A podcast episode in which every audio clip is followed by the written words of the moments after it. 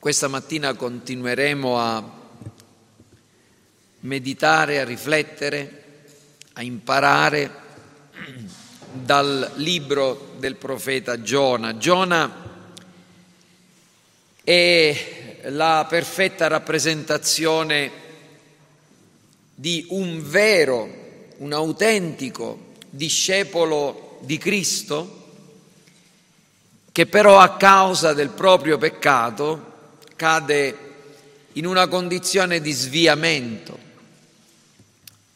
indurisce il suo cuore, perde la sensibilità della coscienza, perde la capacità di ragionare in modo lineare, in modo chiaro,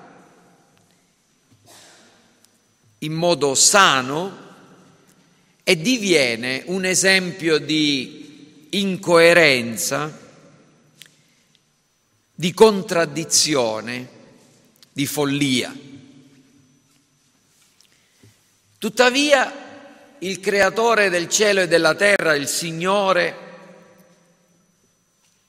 il suo Dio, nella sua grande misericordia, nonostante il peccato che aveva commesso contro di lui, è in grado di muovere cielo e terra per vincere la sua ostinazione, la ribellione della sua condotta. E manda la tempesta, manda un capitano pagano che lo risveglia mediante un accorato appello a pregare, a, a fare qualcosa. Usa, abbiamo visto, gli elementi della natura, le leggi fisiche, addirittura la sorte, no? come abbiamo visto la, l'ultima volta, estrassero a sorte, la sorte designò Giona, usa l'interrogatorio che gli fecero i eh, marinai, tutto cooperò affinché ci fosse il ritorno alla consapevolezza e al suo risveglio e al suo pentimento.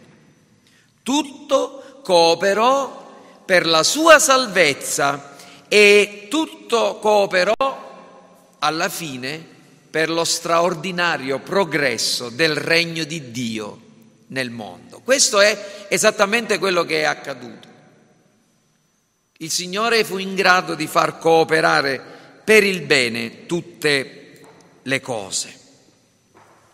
Noi abbiamo lasciato Giona nel suo, eh, a metà nel suo percorso di ravvedimento.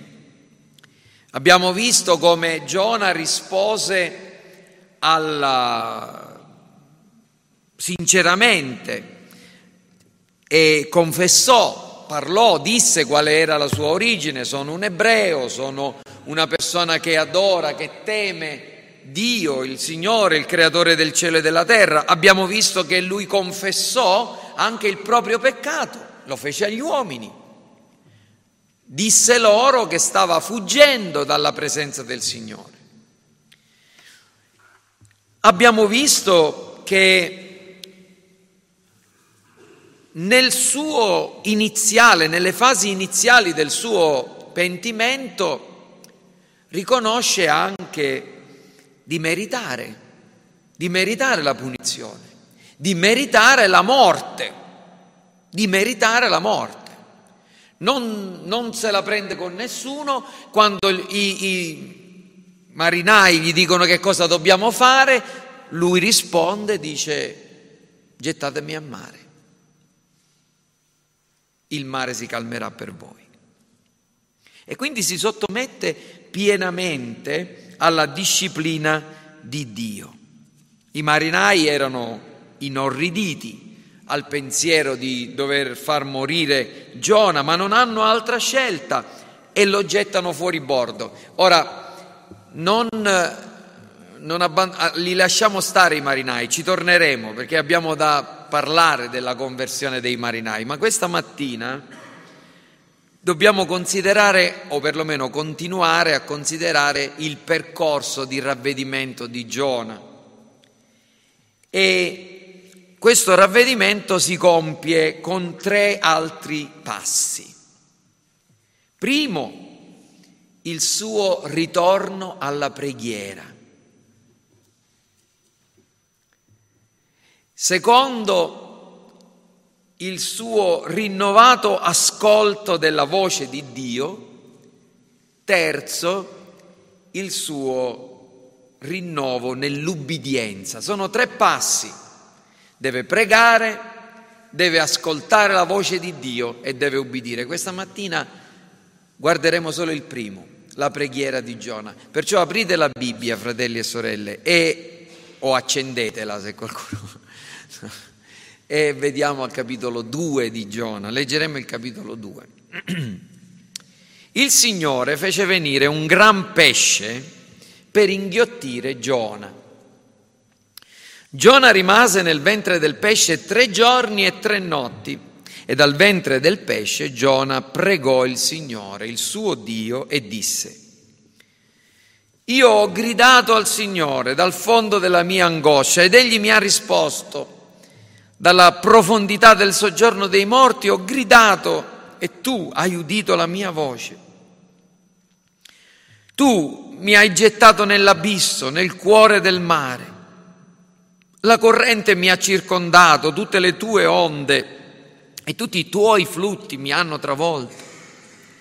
Io dicevo, sono cacciato lontano dal tuo sguardo, come potrei vedere ancora il tuo Tempio Santo? Le acque mi hanno sommerso, l'abisso mi ha inghiottito, le alghe si sono attorcigliate alla mia testa, sono sprofondato fino alle radici dei monti, la terra ha chiuso le sue sbarre su di me per sempre. Ma tu mi hai fatto risalire dalla fossa, o oh Signore, mio Dio.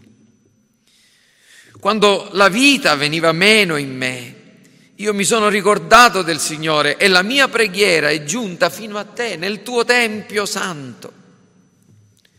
Quelli che onorano gli idoli vani allontanano da sé la grazia, ma io ti offrirò sacrifici con canti di lode, adempirò i voti che ho fatto.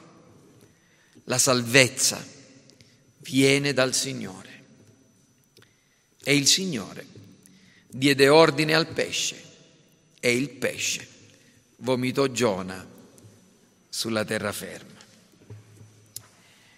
Guarderemo questa mattina brevemente, spero, o perlomeno non troppo lungamente, il contesto della preghiera di Giona, il contenuto della preghiera di Giona la confidenza o la fede nel, della sua preghiera e infine il climax della preghiera di Giona. Sono quattro C, così vi potete ricordare. Ogni tanto mi riesce di farle queste allitterazioni, servono per la, servono per la memoria, no? non tanto per scopi retorici. Il contesto della preghiera di Giona. Quando prega, Giona dov'è? Quando prega, Giona com'è? Noi leggiamo che è dal ventre del pesce. Dobbiamo pensare che Giona, mentre era dentro il ventre del pesce, prese penna e calamaio e compose questa preghiera. Eh, no, certamente no. Questa è una riflessione che Giona fa a posteriori. Giona descrive qui in questa preghiera quello che fu il suo stato d'animo quando caduto nell'acqua cominciò a sprofondare, si ritrovò negli abissi, si, si sentì eh, preso da, da, queste alghe, no? parla di questa, evidentemente scendendo prima nell'abisso, nel cuore del mare poi andando a finire dentro il, il ventre del pesce, cominciò a, a, sentirsi in un modo strano mentre, stava, mentre l'aria gli veniva a mancare, mentre si sentiva che stava per morire, mentre si sentiva sull'orlo della, della, sul bordo della fine, pensava che pochissimi momenti gli rimanessero di vita. Egli evidentemente pregò, si rivolse al Signore nella sua, nella sua disperazione.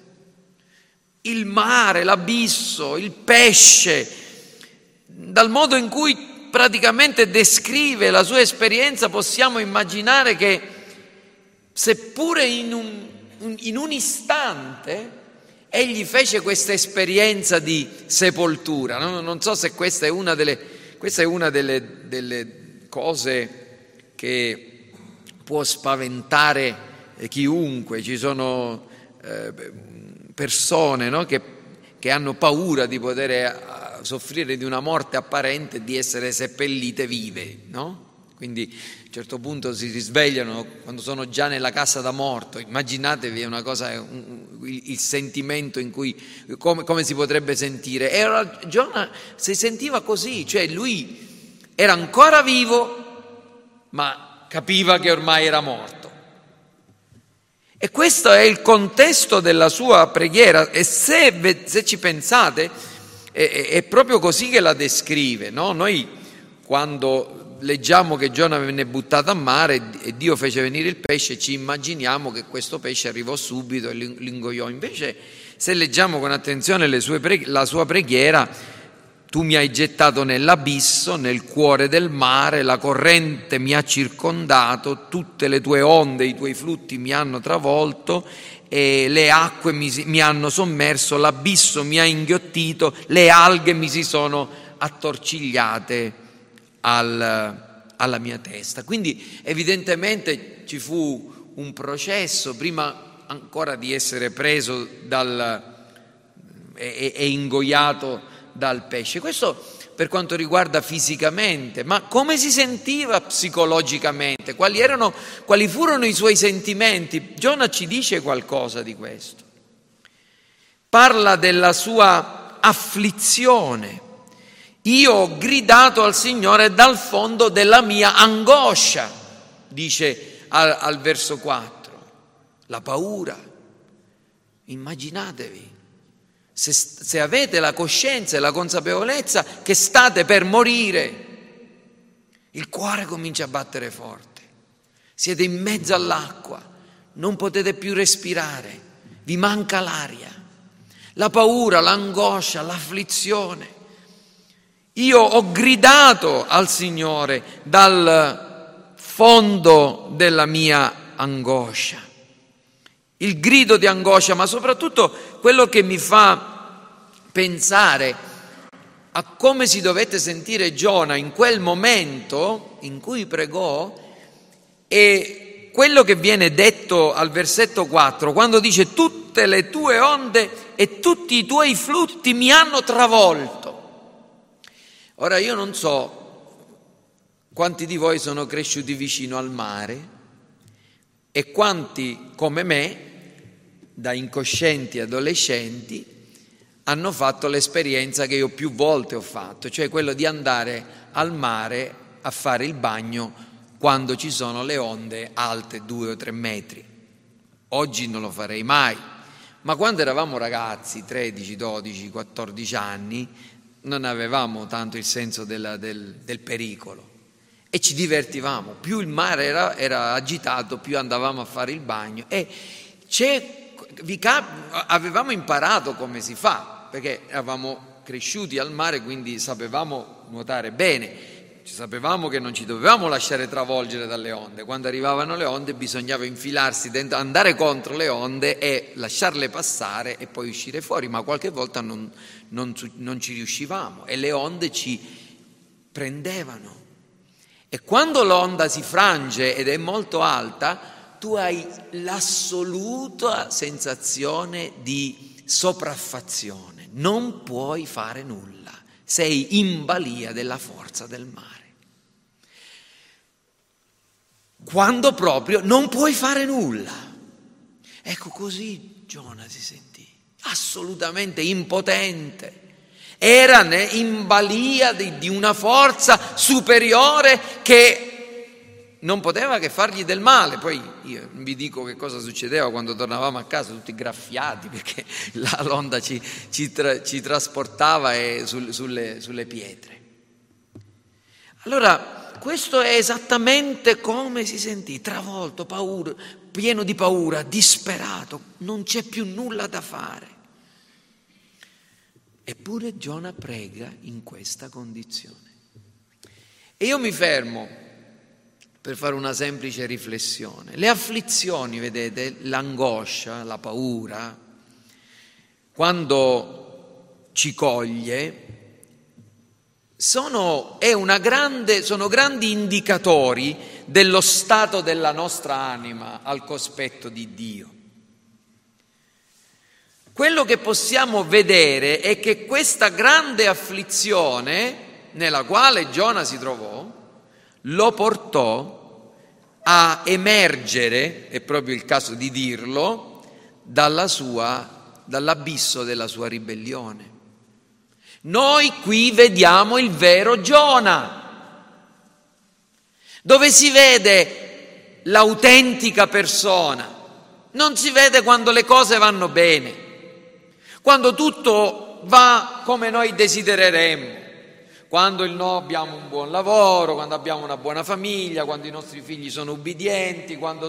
No, quando abbiamo salute, quando siamo giovani, quando siamo belli, quando siamo nel successo, quando la gente...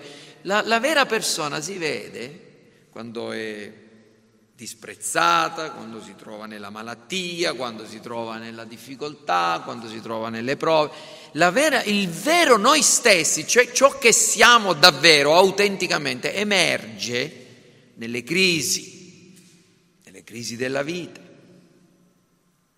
E Giona, il vero Giona, emerge nella difficoltà. Questa è una cosa molto importante. Chi è Giona? Giona è il ribelle, il disubbidiente, il razzista che odia i niniviti? No, è anche quello, certo. È anche quello. Ma Giona è un uomo di Dio.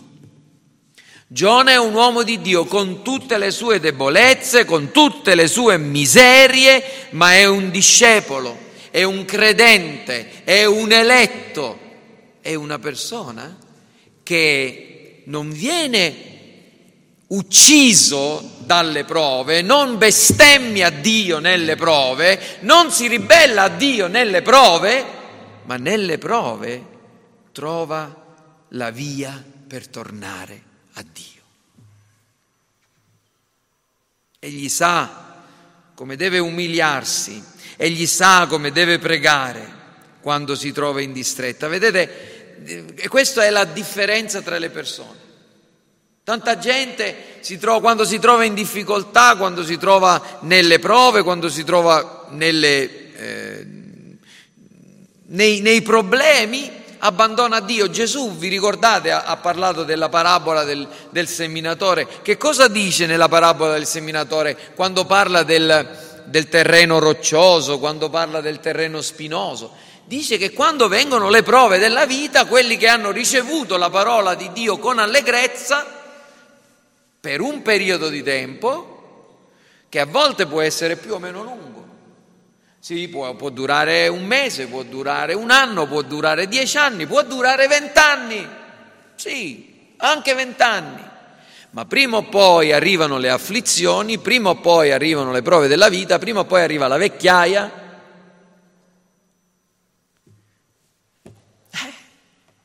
Chi è che me l'ha detto qualche tempo fa? Parlavo con qualcuno e eh, dice ma che è possibile mai? Siamo, eh, ci stiamo ammalando tutti, sì, perché, perché stiamo invecchiando, fratello mio. Cioè passa il tempo, 30 anni fa certi problemi non ce li avevamo, ora sì, e sapessi quelli che verranno. E questo è il problema. Cioè, è naturale, è normale. Prepariamoci. Quindi, vedete, eh, questo è, è, è, il punto. E, molte volte non, non bisogna aspettare la vecchiaia per avere delle difficoltà e delle angosce, perché il fatto che un vero figlio di Dio possa trovarsi in mezzo a delle prove severe, che cos'è secondo la visione biblica? È la disciplina del Signore.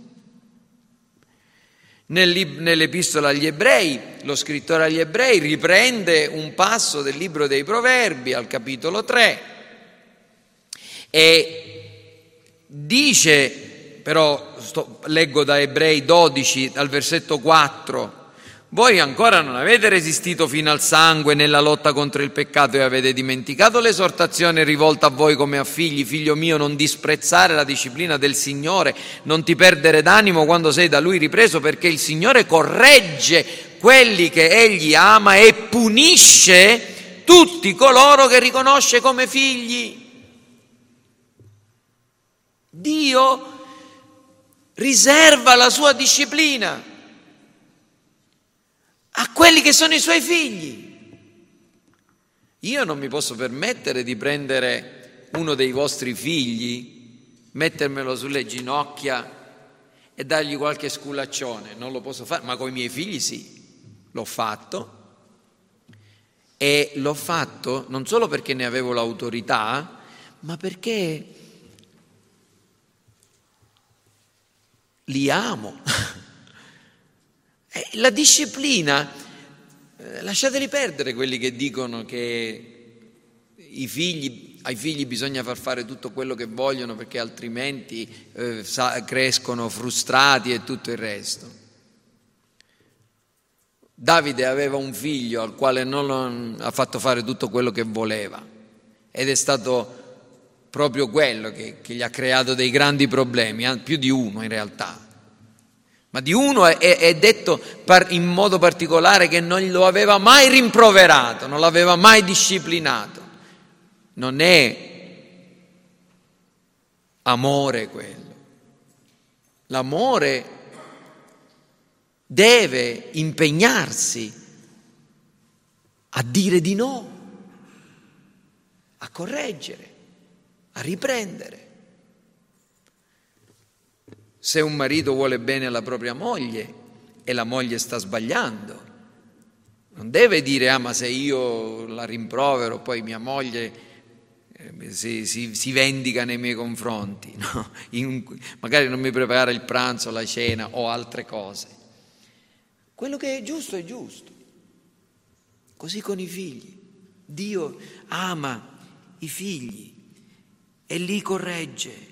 Sopportate queste cose per la vostra correzione. Dio vi tratta come figli, versetto 7. Qual è quel figlio che il padre non corregga? Se siete esclusi da quella correzione di cui tutti hanno avuto la loro parte, allora siete bastardi, non figli. Se siete figli di Dio, siete corretti da Dio, disciplinati da Dio. Giona viene corretto da Dio perché è un figlio di Dio.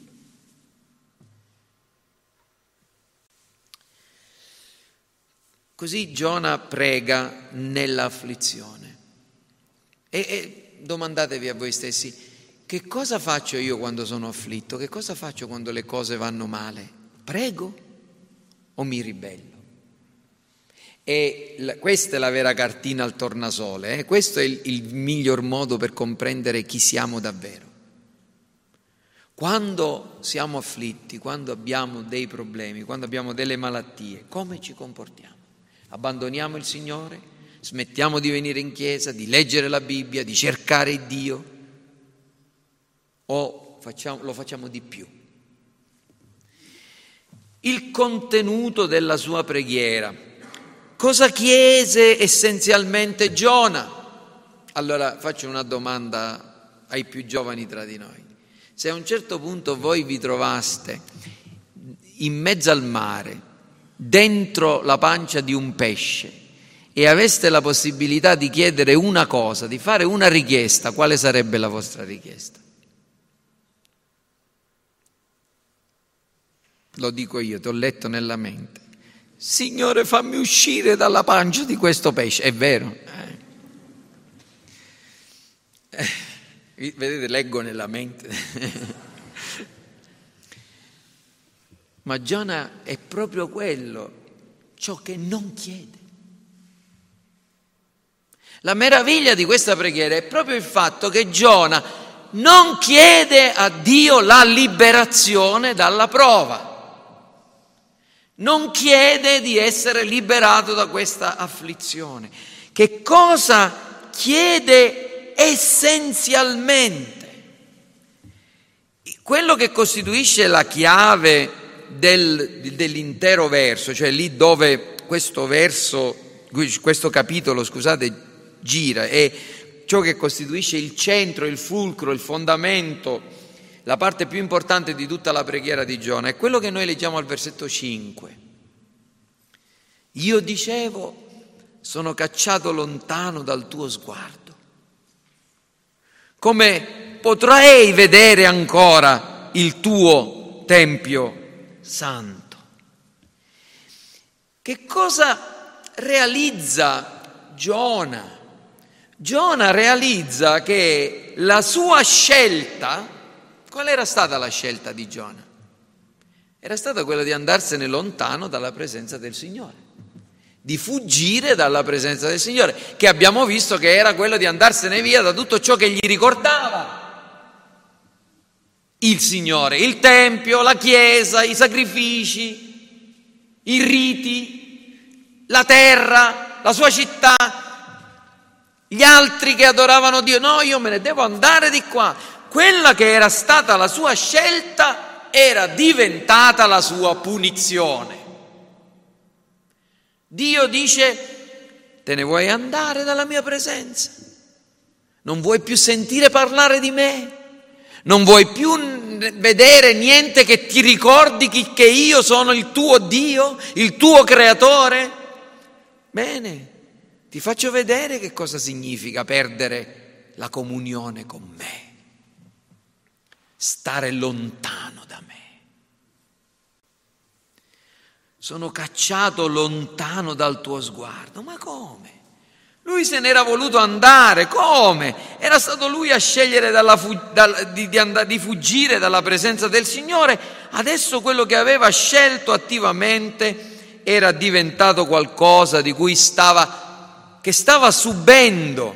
Vedete la differenza tra un verbo attivo e un verbo passivo, no? Si imbarcò per andare lontano dalla presenza del Signore. Giona agisce, Giona agisce, fa tutto lui. Ma adesso qui dice io sono cacciato da lontano dal tuo sguardo. Perché mai? Perché lui ha avuto quello che voleva e adesso lo considera una punizione. Questo è l'effetto del rientrare in se stessi. Sono eh, il, la parola di Dio in greco, la Bibbia usa questa, questa parola che viene tradotto ravvedimento o pentimento nella, nel, in italiano ed è metanoia, cioè significa cambiare mente cambiare modo di pensare. Metanoeo significa proprio questo, pensare in modo diverso. E in greco, eh, scusate, in latino è la resipiscenza, significa letteralmente ritornare in sé, rientrare in se stessi. Se ci pensate, questa è esattamente la parola che viene usata riguardo a chi? Al figlio prodigo, no? nella, nella parabola del figlio prodigo, a un certo punto il figlio ha voluto andare via dalla casa del padre, ha speso tutti i suoi soldi, è andato a finire in mezzo ai porci, ha, ha fatto tutto e a un certo punto dice al versetto 7, 17 del capitolo 15 di Luca, ma rientrato in sé, era fuori di sé, era fuori di sé, ma rientrato in sé, ricominciò a pensare alla casa del padre. Considerò che andare via dalla casa del padre sarebbe quella che lui aveva considerato nel passato la sua libertà, la sua libera scelta, era stata la sua caduta nella schiavitù, era stato perdere la libertà. Noi ci illudiamo di essere liberi quando ci allontaniamo da Dio, ma allontanandoci da Dio perdiamo la nostra libertà.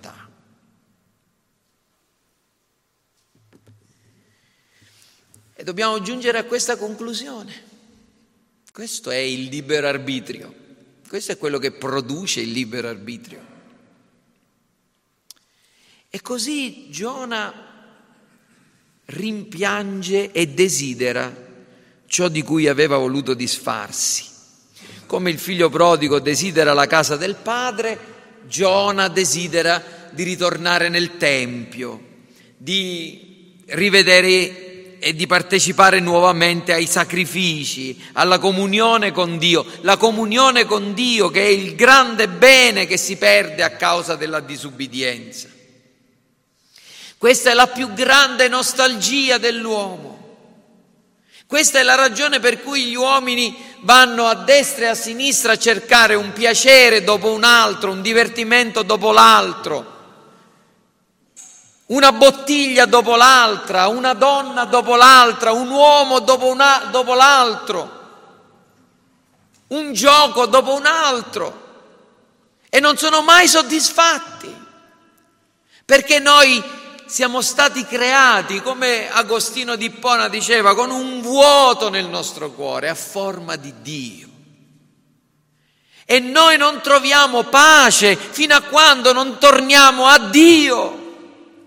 Puoi riempire le tue orecchie, il tuo cuore di musica di tutti i tipi, di film di ogni genere, di qualunque tipo di intrattenimento, di amicizia, tutto tutto diventerà, prima o poi ti renderai conto che è vanità delle vanità, tutto è vanità.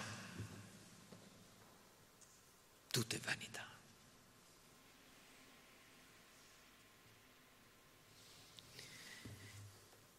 Giona rimpiange ciò di cui aveva voluto disfarsi e non si lamenta di aver perso delle cose, non si lamenta delle comodità che aveva perdute, ma della persona della quale aveva perso il contatto, la comunione, la persona che aveva tradito, la persona che aveva abbandonato. E non so, non, non, sto parlando soltanto a persone che non hanno mai conosciuto Dio, ma parlo a persone che hanno conosciuto Dio, che conoscono la dolcezza della presenza di Dio, della comunione con Dio, che sanno che, che il Signore è buono, che hanno gustato che il Signore è buono e che però per una ragione o per un'altra, da un po' di tempo o da molto tempo, hanno abbandonato il Signore e non preghi più e non leggi più la Bibbia e esteriormente stai mantenendo la tua forma religiosa,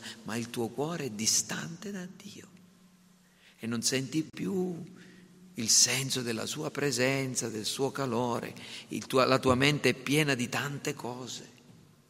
Ma dov'è Dio? Preghi, qualche volta ci provi e sembra che le tue preghiere rimbalzino sul tetto. Niente, di niente, silenzio. E, ti, e hai cominciato a riempire la tua testa e i tuoi occhi e le tue orecchie di altre cose che sono, sai benissimo che sono davanti a Dio abominazione e peccato. Torna a Dio, perché il bene della sua presenza non c'è prezzo a pagarlo. Vado avanti e voglio andare velocemente. Terza, il terzo aspetto della preghiera di Giona è la sua confidenza. Cioè la preghiera di Giona è una preghiera di fede. E ciò che fa della preghiera di Giona una vera preghiera è appunto il fatto che lui esprime la sua fede in Dio. Come lo vediamo? Da che cosa lo vediamo? Prima di tutto dal fatto che riconosce che nella sua afflizione c'era la mano di Dio. Ora ditemi voi, chi l'aveva buttato in mare, Giona? Chi l'aveva buttato in mare? I marinai. Ma perché qui lui i marinai non li menziona proprio? Gli dice, tu mi hai gettato nell'abisso, nel cuore del mare. Tu, sei stato tu, Signore, che mi hai procurato questa afflizione. Era stato Dio. E non glielo dice per accusarlo, ma glielo dice perché vede che in quella sua afflizione c'era la benevola mano di Dio, le tue onde, i tuoi flutti sono passati sopra di me. Egli vede Dio al di là e al di sopra delle circostanze, al di là e al di sopra delle cause seconde. A volte ci sono degli uomini che ci fanno del male. Cosa possiamo fare quando delle persone si, ci trattano male? Possiamo prendercela con quelle persone o possiamo prendercela con Dio? Sono due atteggiamenti completamente sbagliati. Se una persona ti tratta male, tu puoi provare a vendicarti nei confronti di quella persona. Sbagliato. Non fate le vostre vendette. Lasciate spazio all'ira di Dio. Se qualcuno vi sta trattando male ingiustamente, se la deve vedere con Dio. Oppure possiamo prendercela con Dio e, dice, e dire Signore, ma perché? Io mi comporto bene, eppure questo, questo, questo mi fa questo, mi dice questo e quest'altro, mi ha fatto quest'altro e quest'altro. Che cosa fa un uomo di Dio, una donna di Dio? Quello che fece Davide quando un uomo lo maledisse. Davide, ma come sto cane morto, come si permette a dire queste cose nei tuoi confronti? Lascialo stare. Io so di essere un peccatore, so di avere delle responsabilità e magari è stato Dio che gli ha detto vai e maledici Davide. Se noi impariamo a vedere la mano di Dio nelle nostre afflizioni, diventeremo amorevoli nei confronti degli uomini e devoti nei confronti di Dio.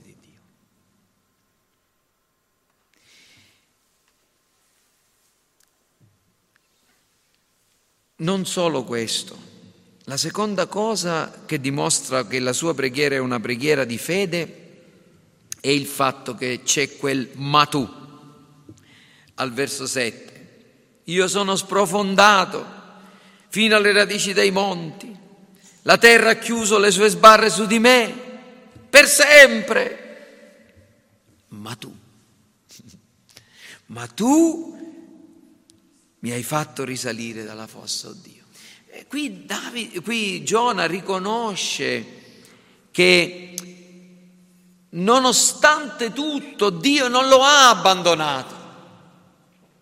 Nonostante tutto Dio continua ad essere buono e misericordioso verso di lui, che è un ribelle, uno sviato, e che Dio ci fa del bene anche quando ci tratta duramente, ci colpisce duramente. Ecco la realizzazione della salvezza quando vediamo che lo stesso Dio che ci giudica giustamente è quello che ci ama e ci perdona. Ma tu mi hai fatto risalire. Egli riconosce la bontà di Dio mentre si trova nell'afflizione. E la terza cosa straordinaria che mostra la pre- che la preghiera di Giona è una preghiera della fede è che egli usa le parole di Dio nella sua afflizione. Una lettura attenta di questa sua preghiera ci riporta alla mente un gran numero di salmi. Se fate un'analisi di questo testo, troverete che almeno Giona in questi, in questi pochi versetti, dal versetto 3 al versetto 9, eh, 10, scusate, cita almeno 7 o 8 salmi.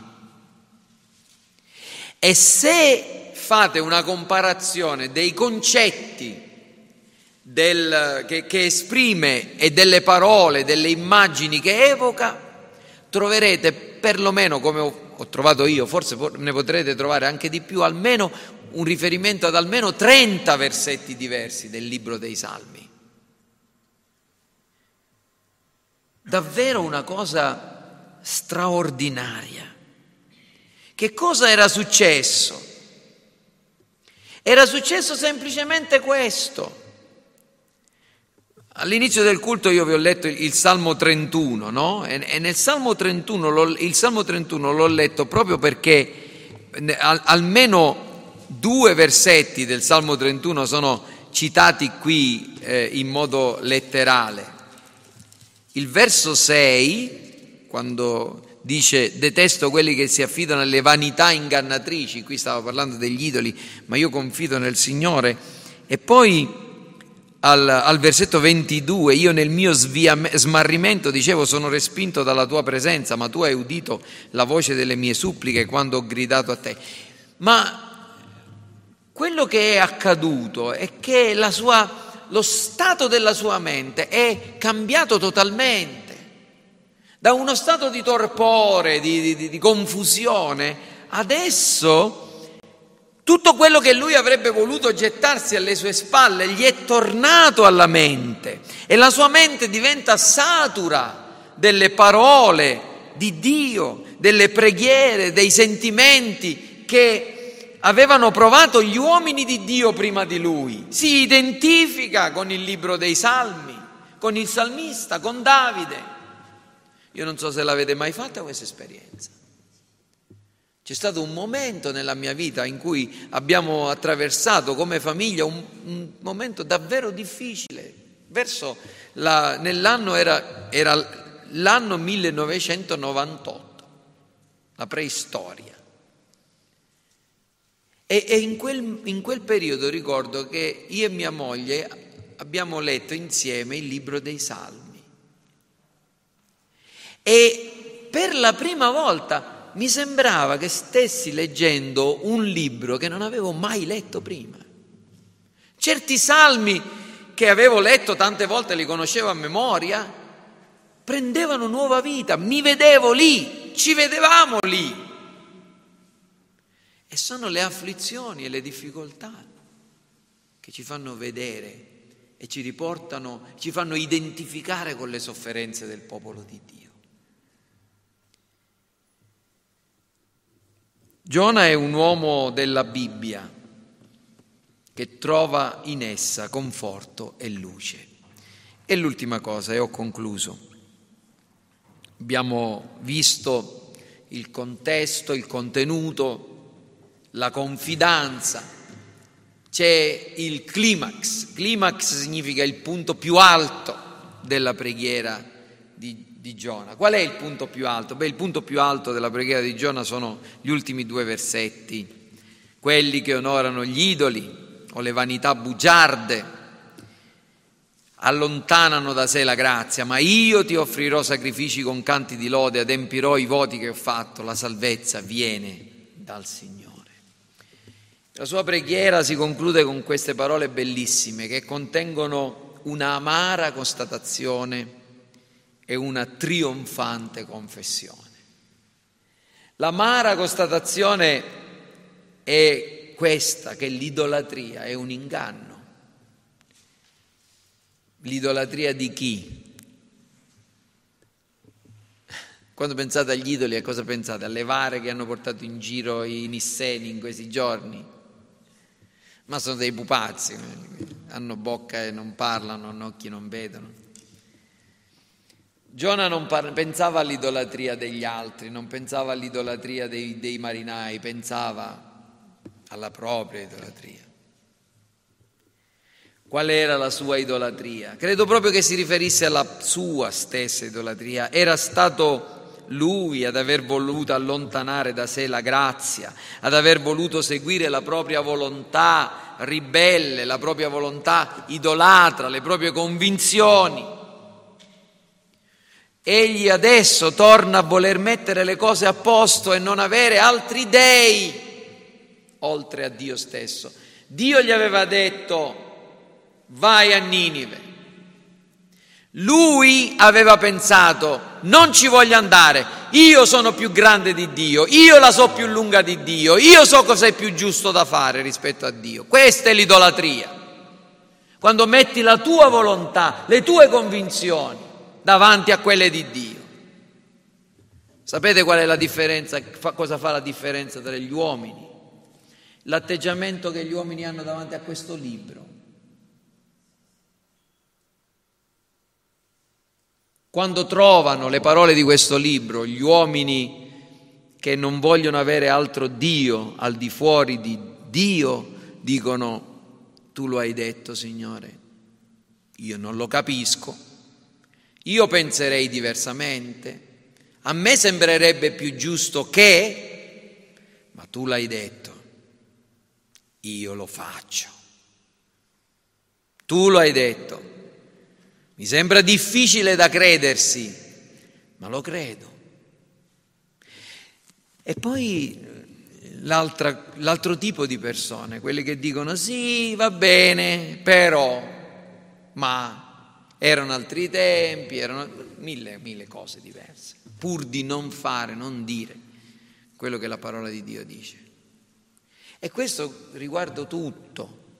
Oggi c'è così questa, questo problema con, nei, nei, sui temi etici, eccetera. No?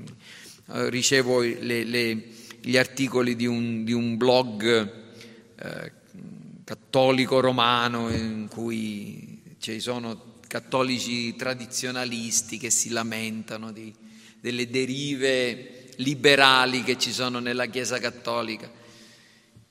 Il problema è l'atteggiamento che gli uomini hanno nei confronti della parola di Dio. Quando noi diciamo sola scrittura, non lo diciamo perché vogliamo, non vogliamo ubbidire, ma lo diciamo perché ci vogliamo sottomettere alla scrittura, tutta la scrittura è solo la scrittura, ma dobbiamo prendere sul serio i comandamenti di Dio. Ma sul serio. Gesù ha detto che questa è la misura del nostro amore verso Dio. Ci avete mai pensato? Se voi mi amate, osserverete i miei comandamenti. Chi è colui che ama di più il Signore? Colui che o colei che desidera ubbidire di più, osservare di più i comandamenti di Dio. E l'ubbidienza non è mai abbastanza.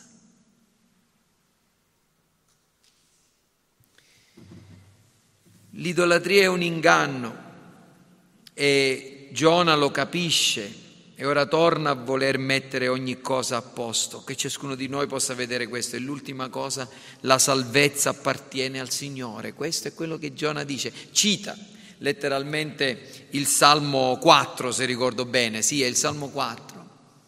Ma che cosa vuol dire la salvezza appartiene al Signore? La salvezza appartiene al Signore vuol dire che non solo la liberazione fisica, ma tutto ciò che è salvezza la sanità, la salute, il bene, il benessere, il perdono, la comunione con Dio, tutto procede da Yahweh e soltanto da Lui.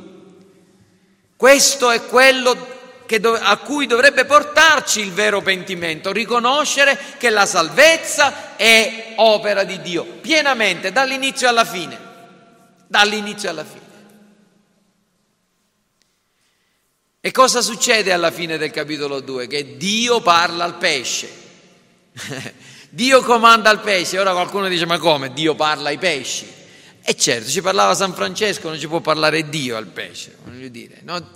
Dio può fare tutto. Non è che poi dobbiamo pensare che Dio si rivolse al pesce con delle parole, ma cosa vuol dire? Vuol dire che Dio ordinò al pesce, nelle mani di Dio c'è tutto il mondo. Lui, lui fa crescere le piante, lui, fa, lui comanda agli animali, a, ai pesci, agli uccelli, alle mosche, no? Mi, mi sono sempre domandato in quella famosa piaga d'Egitto come mai le mosche andavano dagli egiziani e non andavano dai, dagli, dagli ebrei. Chi è che può fermare una mosca? Solo Dio lo può fare, ma lo può fare, lo fa. come Dio può ordinare a un pesce di fare una certa strada e di depositare Giona sull'asciutto. Dio ordina al pesce, prima di parlare a Giona deve parlare al pesce, perché non c'è niente di troppo difficile per il Signore. Egli parla e le cose accadono. Prima che Giona possa udire la voce di Dio, deve essere risuscitato. La tomba lo deve restituire, deve risorgere dai morti prima di poter tornare a ubbidire. E questa è una bella immagine della nostra salvezza. Prima Dio ci risuscita e poi noi ubbidiamo ai suoi comandamenti. Ora possa il Signore parlare ancora. Non a dei pesci, qui non ci sono pesci, ma ci sono probabilmente ossa secche, come quelle della della valle che vide il profeta Ezechiele. E Dio gli disse a quelle ossa, Dio gli disse a quel profeta, parla, parla alle ossa secche, comanda. E poi chiama allo spirito affinché soffi e queste ossa possano diventare un potente esercito. Ora sì, se Dio ha parlato a un pesce e il pesce ha ubbidito, e, Dio, e, e il profeta di Dio ha parlato alle ossa secche quelle sono diventate, sono tornate in, in vita, sono diventate un potente esercito, perché mai il Signore non potrebbe farlo in mezzo a noi o attraverso le persone che ci stanno ascoltando.